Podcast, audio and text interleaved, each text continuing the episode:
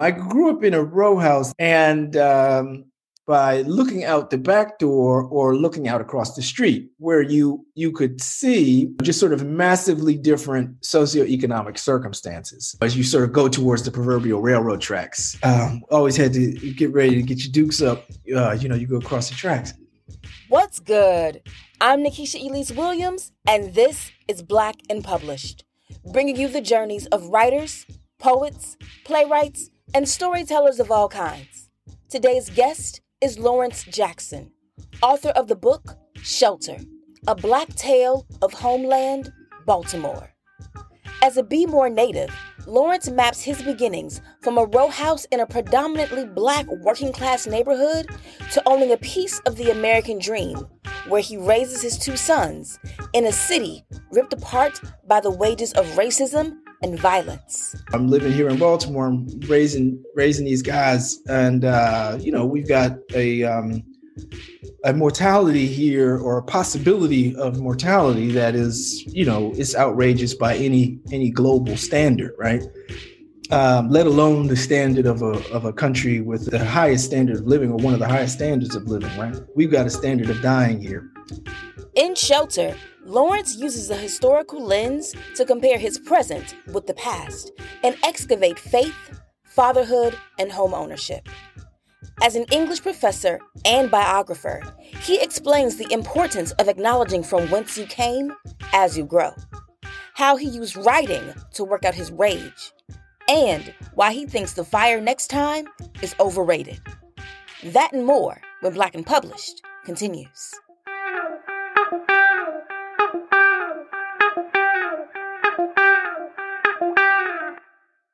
You ready? All right, Lawrence. So, my first question for you today is When did you know that you were a writer? I don't think anybody's ever asked me that. Um, I started to keep a diary in high school and uh, mainly boy girl stuff, struggles with the parents, and um, uh, attempting to develop my own identity. But um, I certainly could see the value of writing as a place of solitude and self reflection that was really valuable. Um, when I was in college, a very good friend of mine was murdered. Um, he was a student at Morehouse. I was a student at Wesleyan University. And um, it was, you know, incredibly traumatic for, for me personally, for his family, for all of our families. I mean, we came from a community. But um, what I couldn't get over was the way that uh, these um, narratives about uh, young black men were so powerful that they seemed to stand in the way of um, achieving justice or even pursuing justice. In fact, um, it was through writing that, um, especially the writer Ralph Ellison, reading writers and then doing my own writing, that I was able to sort of you know, find a place to um, to make a stand, I guess, um, so that you wouldn't be just sort of walking around enraged all of the time at the um, the contradiction of your existence and experience, and um, so that you could begin to generate some solutions first at the individual level, and then um, maybe moving out into uh, broader interventions. So, do you think it was the murder of your friend that then led you to try to find a place for your rage that then led to your writing? Um, I would say it was it was a number of experiences. Again, some of them um, very sad. Around the same time, I lost my father, and um, again, the the personal injury or the personal wound is sort of one thing, but then also like losing the history that he represented. Um, my father passed away before I had enough consciousness about, let's say, Black history. And we talked about Black history, but in a, a global sense. But to ask him about, you know, our own family history in some ways. My father's father was born in slavery. And but that's something that we never talked about. And my dad was of the generation of people who were just sort of beginning to understand that that was not something that was shameful. That was something that should have been a place of encouragement and a place of um, really pride that uh, we were descendants of people who survived enslavement. But I, I would say, you know, um, that and um, trying to figure out what I would do for um, for a career. Uh, I knew that I didn't want to be an attorney. I worked um, at the state's attorney's office in Baltimore, and um, thinking about how uh, the history and literature of um, Black people could be kind of a, a liberatory or an emancipationist tool. So then, how did your writing voice take shape? You talk about understanding Black history, personal tragedies, you know, finding your your place and your function of rage on the page. So how did that all take take shape for you for you to begin your writing career and begin to write your books? Um, I, it began with a series of these elegies uh, to my hometown. You know, that is uh, featured on like these television programs that um, I'm thinking specifically of something like The Wire, which certainly capture a portion of you know um, what's taking place here in Baltimore, but for the most part, they're not written by African Americans. And I wanted to uh, record um, the the the beauty and the struggle of people who um, whose lives were lost. You know, so my friend Donald Bentley, and then another good friend of mine, Chris Shelton um, who both uh, uh, passed away uh, tragically. And uh, these these notes about the ceremonies of their passing, the ceremonies and rituals of our upbringing, were at the center of what I tried to do as a writer. So I wrote one piece uh, really for Donald called Slickheads, and that one's in Black vernacular or you know my my attempt or approach to uh, black vernacular from baltimore beyond what i saw as uh, certain stereotypes about uh, black speech or black vernacular and then the other piece um, you know like for chris which is called uh, christmas in baltimore which is really just about a homegoing ceremony about his funeral. And then he's uh, resting at a um, at a cemetery that we used to go to after you know big dances. We would uh you know make our own after party um you know sort of in these secluded places in the suburban parts and talk about his homegoing there um, but again, just efforts to commemorate or re-inhabit the lives of people who were being, I felt, uh, unfairly pushed into stereotypes.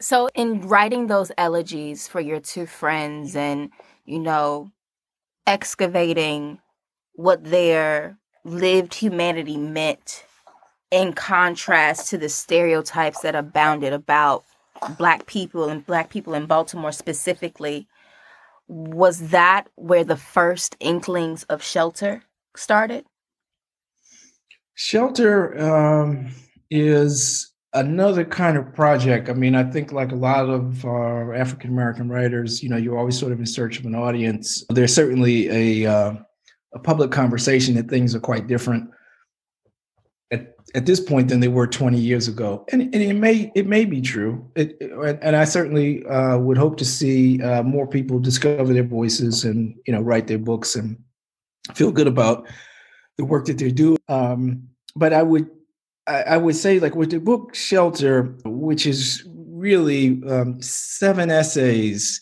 um, dealing with um, the the topic of of home ownership, fatherhood, um, and I would say faith more so than than organized religion, though it is very specifically about organized religion in a certain way, and then also you know sort of folded in parts of of African American history and American national history, but especially the way that American national history is always fully embedded in enslavement of people of African descent. So, in, in that way, I would I would say that this is a a, a work that um, I hope w- would participate in a um, maybe even a broader conversation about um, uh, what the ambitions are for Black people moving from one class to another class, and and and really what what they used to say in the Catcher in the Rye, you know, the uh, the ring, what the, the the fulfillment really is, you know, is it the, the dream of homeownership? I mean, I think uh, Brother Ta-Nehisi Coates writes very movingly about the, the way that that dream can be crushed and uh, the way that at every generation, you know, has sort of been stymied in this attempt. And in my own family, I represent the first generation. I make the best investment with the best school, uh, closest to work, um, you know, the, the best for your dollar. And uh, so the book is also, you know, sort of like deeply engaged with that with that problem because, as you can imagine, you know, you sacrifice a great deal. But the book is is is definitely, you know, it's like a full on wrestling match. I was I was on the wrestling team in high school and college. It's a full on wrestling match with you know the the dynamic the problem what we would say the predicament in um, cultural studies or historical studies the predicament of pursuing your economic interest when they're always cut against so sharply your your social and historical interest you know? Um, and what does that mean to be an american or to be living in america and to constantly be making choices about that? One of my favorite anecdotes about this problem is when i was a teacher in west africa in uh, cote d'ivoire in 2013 and 2014 and I was coming, leaving the university with a colleague, and I said to him, "Hey, man, let's just stop and have a beer." And you know, he just, I mean, he just immediately just pulled the car off the road and pulled up beside a cafe, and we got out, and there was some music in the background. And we sat down at the table, and you know, we just had a couple of beers, and watched the crowd go by. And you know, we made the various comments. You know, we people watched, and you know, we were having very light conversation. And we got back in the car, and we went to um, went to the house but it was fascinating to me because I said to him, like, to be a Black American and to do the same thing in the United States, you're making all of these sort of calculations um, that are, it's just, it, it, changes the experience totally. You know, I was living in um, Bouaké in Cote d'Ivoire where they recently had civil war and you could see the remnants of the, of the civil war. But nonetheless, I would just, uh, you know, the thing I was trying to convey to my friend was that the feeling is so different. And wouldn't it be great to be able to have um, you know this uh, this feeling? Um, again a certain kind of of uh, uh, casual acceptance uh, bedrock assumptions a feeling of belonging um, a, a, feeling of of rightness. And then you know there was also the aesthetic component. I mean there's an inner joy and satisfaction that comes with being able to really sort of enjoy one's own one's own people. Um, it was an interesting contrast that's always stayed with me, and so I'm always sort of looking for that place where you can, without so much so much work, without so much performance, where you can enjoy Black being, Black culture, Black life. So then, in noting that contrast from Baltimore to Cote d'Ivoire and distilling that experience down to and shelter with those seven essays. Was this the first of your non academic works that you wanted to try to find its audience and put out there? There's an interesting or another story about the creation of Shelter, which was originally contracted as a collection of previously published essays. And when I was thinking about what I would really like to do or really like to say, that's when sort of the new work uh, came about, or you know, decided to to um, move in another direction and to link together all of the experiences about you know sort of homecoming in Baltimore. The book, you know, is is also trying to address centrally the question, you know, what is the obligation or the responsibility of the person from a, a community who then, you know, has the opportunity to return as a person who has access to resources that the community might have historically had withheld. So that's a a, a, a real pursuit of the um, of the collected essays. So then, talking about community and the responsibility to community and the dichotomy of community in shelter, mm-hmm. let's get to the book. So, if you could read something from shelter to kind of ground the audience, and then we'll dive back into the conversation. All right, Black and Published family. Before we get to the reading, a little bit more about Lawrence's book, Shelter. As he mentioned, the book is a collection of seven essays on home ownership, fatherhood, and faith. But he also wrestles with classism and racism and how that plays out in his own life going from his roots in a row house into how he's moved on up. All right, here's Lawrence. This is page 273. Ordinary time, the gentle brushing fescue. When the children were born, I would make up word games that could add an air of mystery and intrigue to our family's distant past. My own parents had done the same with me. My father groomed us with a family name jingle that was popular during the second Eisenhower campaign.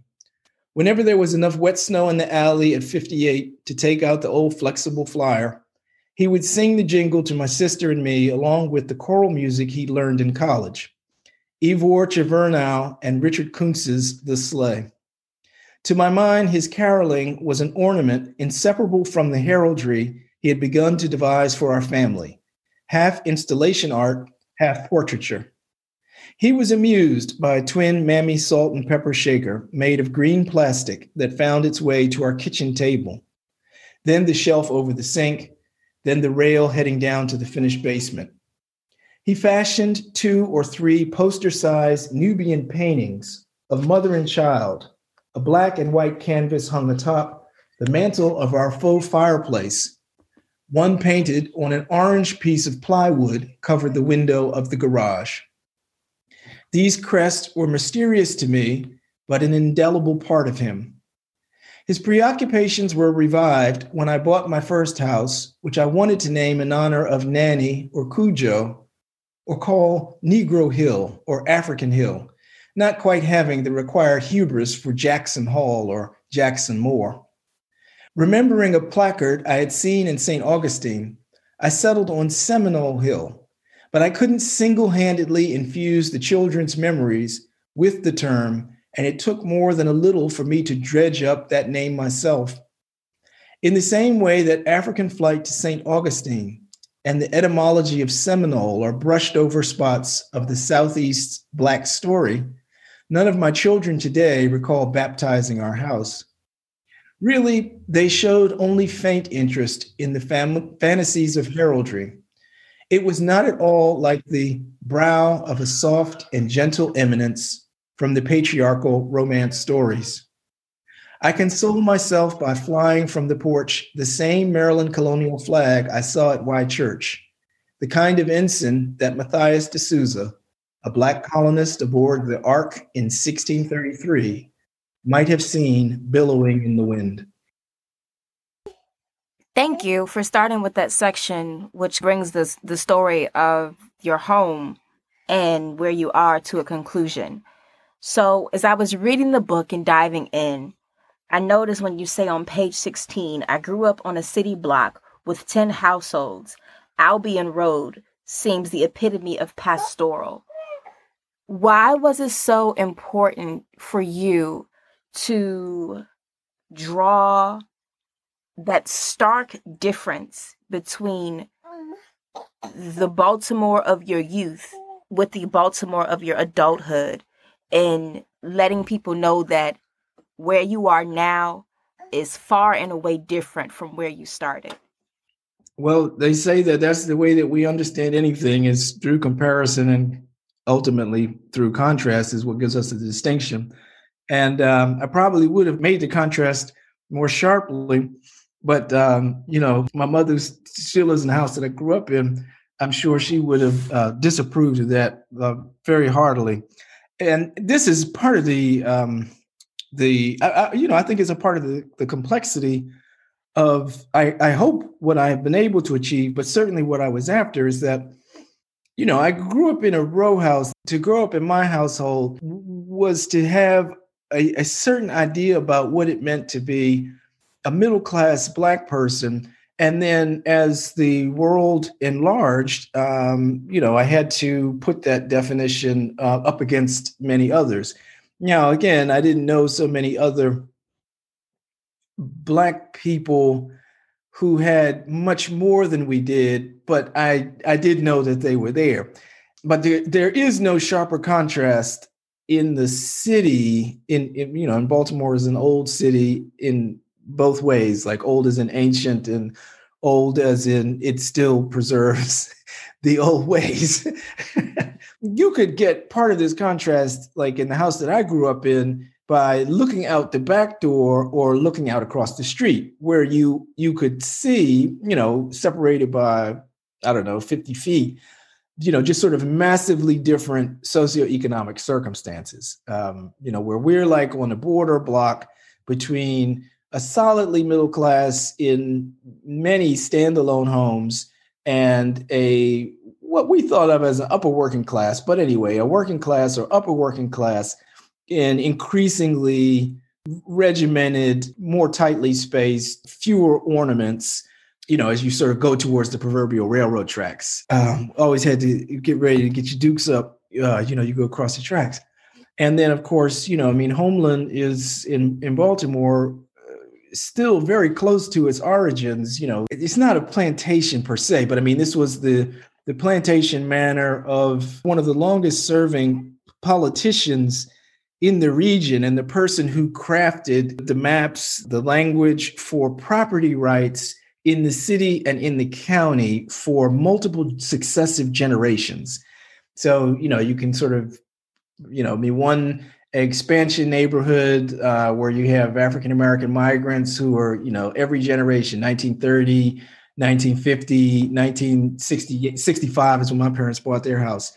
Um, trying to move against the segregation red line, and all of the um, the economic disasters that perpetuated segregation, you know, will be following or at the heels or anticipating these black migrants. And then the contrast is with Homeland, where you know you've had, in in a sense, sort of the same kind of wealth and privilege preserved now for you know three centuries. So then, in talking about, you didn't use this word, but it's the word that comes to mind escaping the socioeconomic status that you were born into um, for that of a higher class. You have a line that stood out to me that says, A life of humble service was like a sentence.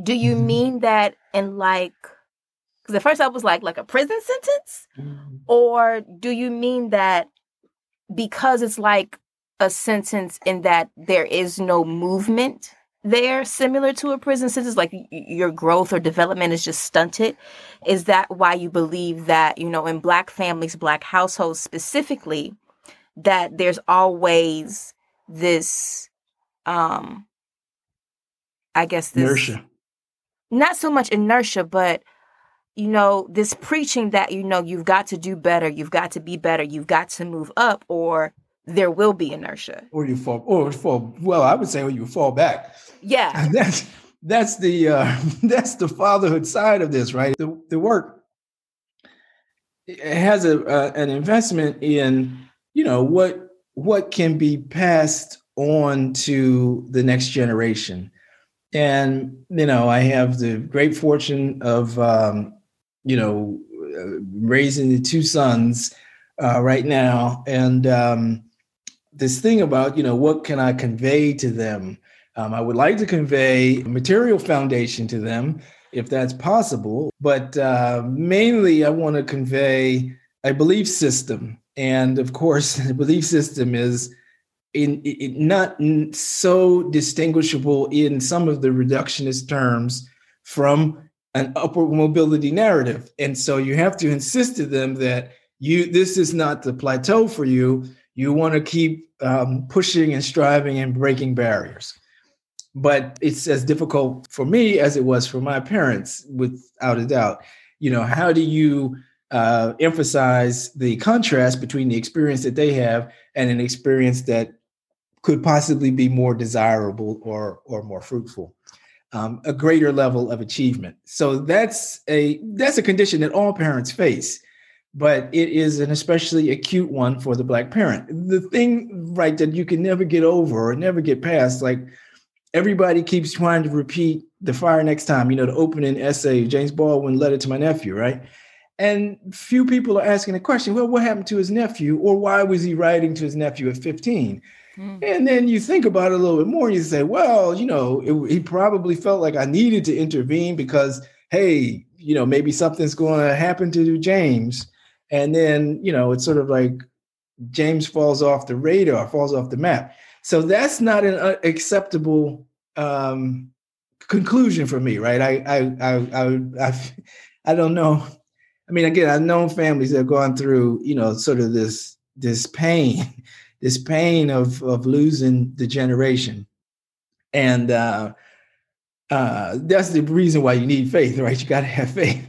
But um, uh, even even um, notwithstanding the um, the the possibility, and you know, I'm living here in Baltimore, I'm raising raising these guys, and uh, you know, we've got a mortality here or a possibility of mortality that is, you know, it's outrageous by any any global standard, right? Um, let alone the standard of a of a country with a um, this the highest standard of living or one of the highest standards of living, right? We've got a standard of dying here, but um, sort of even putting that sort of problem aside you you're looking for new ways to invigorate the desire of the next generation to to go forward. And um, for me in this one it's definitely you know the house and um, and neighborhood. Yes. Another thing i noticed in shelter and how you have the essay set up is the use of the liturgical calendar. And you also talk about you know the seven essays being about homeownership, faith, and fatherhood. So, what role has your faith played in your understanding of home as well as in your writing? Thank you so much for the question. Um, faith is ritual and ceremony. It's a practice or a practical thing, and it's a way that I keep um, revitalizing and revisiting familial connections. It's a it's a way for me to get at the the length, depth, and breadth of ancestry, and then also to project it forward and to have some um, optimistic uh, uh, expectations about the future. And of course, you know, you can sort of boil it down to trying to get young people in the car on Sunday morning for church, which also can be sort of just me getting myself in the car on Sunday morning for church and an obligatory ritual. But I, you know, I try to show in a couple places the immense, um, you know, what for me, you know, it's just like an immense and incalculable um, kind of a, a, a, a, payoff is is a um, you know it's it's with great sadness that I say um, payoff because I don't want to reduce it to you know sort of an economic function bonanza or payoff or you know whatever, but it's just sort of this this place of of uh, joyful celebration that's that I guess if you had a certain kind of perspective or mentality, you know, you're anticipating this every Sunday. Um, I'm also a middle-aged person, so I'm moving from Friday night and Saturday night to Sunday morning as uh, my place of regular um, regular joy. Hopefully, won't move too fast, or hopefully, we still have some opportunities left. Because in fact, I talk about that. You know, for me, um, so many transcendental moments out on the dance floor, right? Uh, definitely a place of sacrifice, discipline, and humiliation. Um, definitely at certain stages, but um, also one of just you know just sort of amazing, joyful celebration. And the music is uh, is spiritual, is rhythmic, but um, in any way you get the same dimensions, or I receive so many of the same dimensions through um, uh, religious worship I want to move into a speed round and a little game, and then I will let you go for the afternoon. So, what is your favorite book? Invisible Man comes to mind. Who is your favorite author? Um, I would so I would say Chester Himes. Who is your favorite character on The Wire?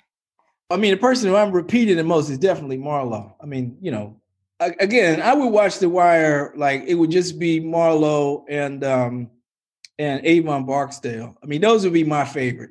I like I probably like Avon's single lines um the most, you know, but between Avon and uh and Marlo.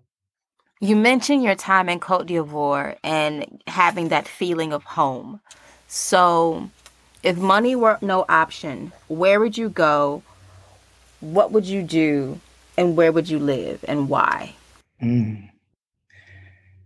Maybe, maybe not one single place, but uh, certainly uh, Grand Bassam and Cote d'Ivoire, you know, they have there everything that most people talk about what they would love to have or to be sort of surrounded by.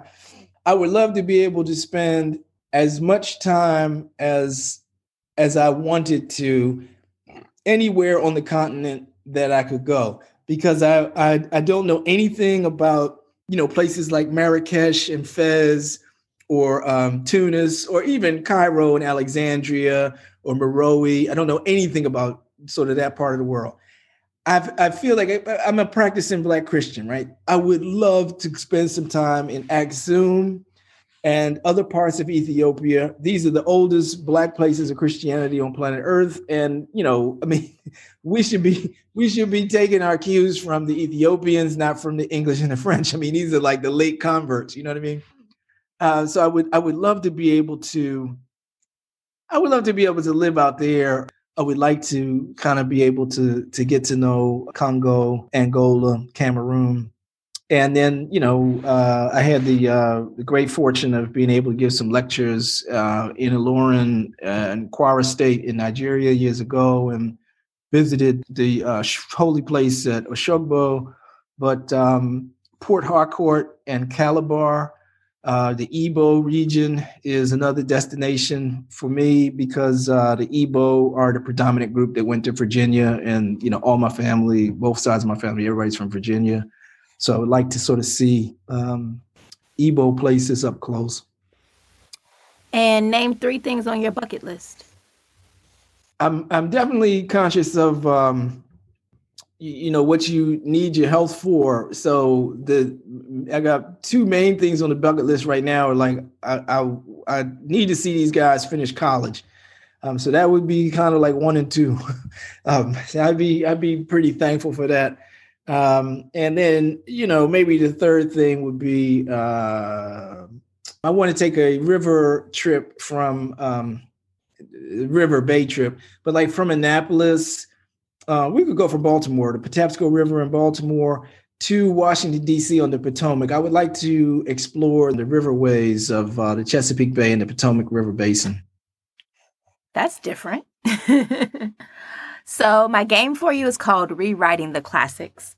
What's the one book you wish you would have written?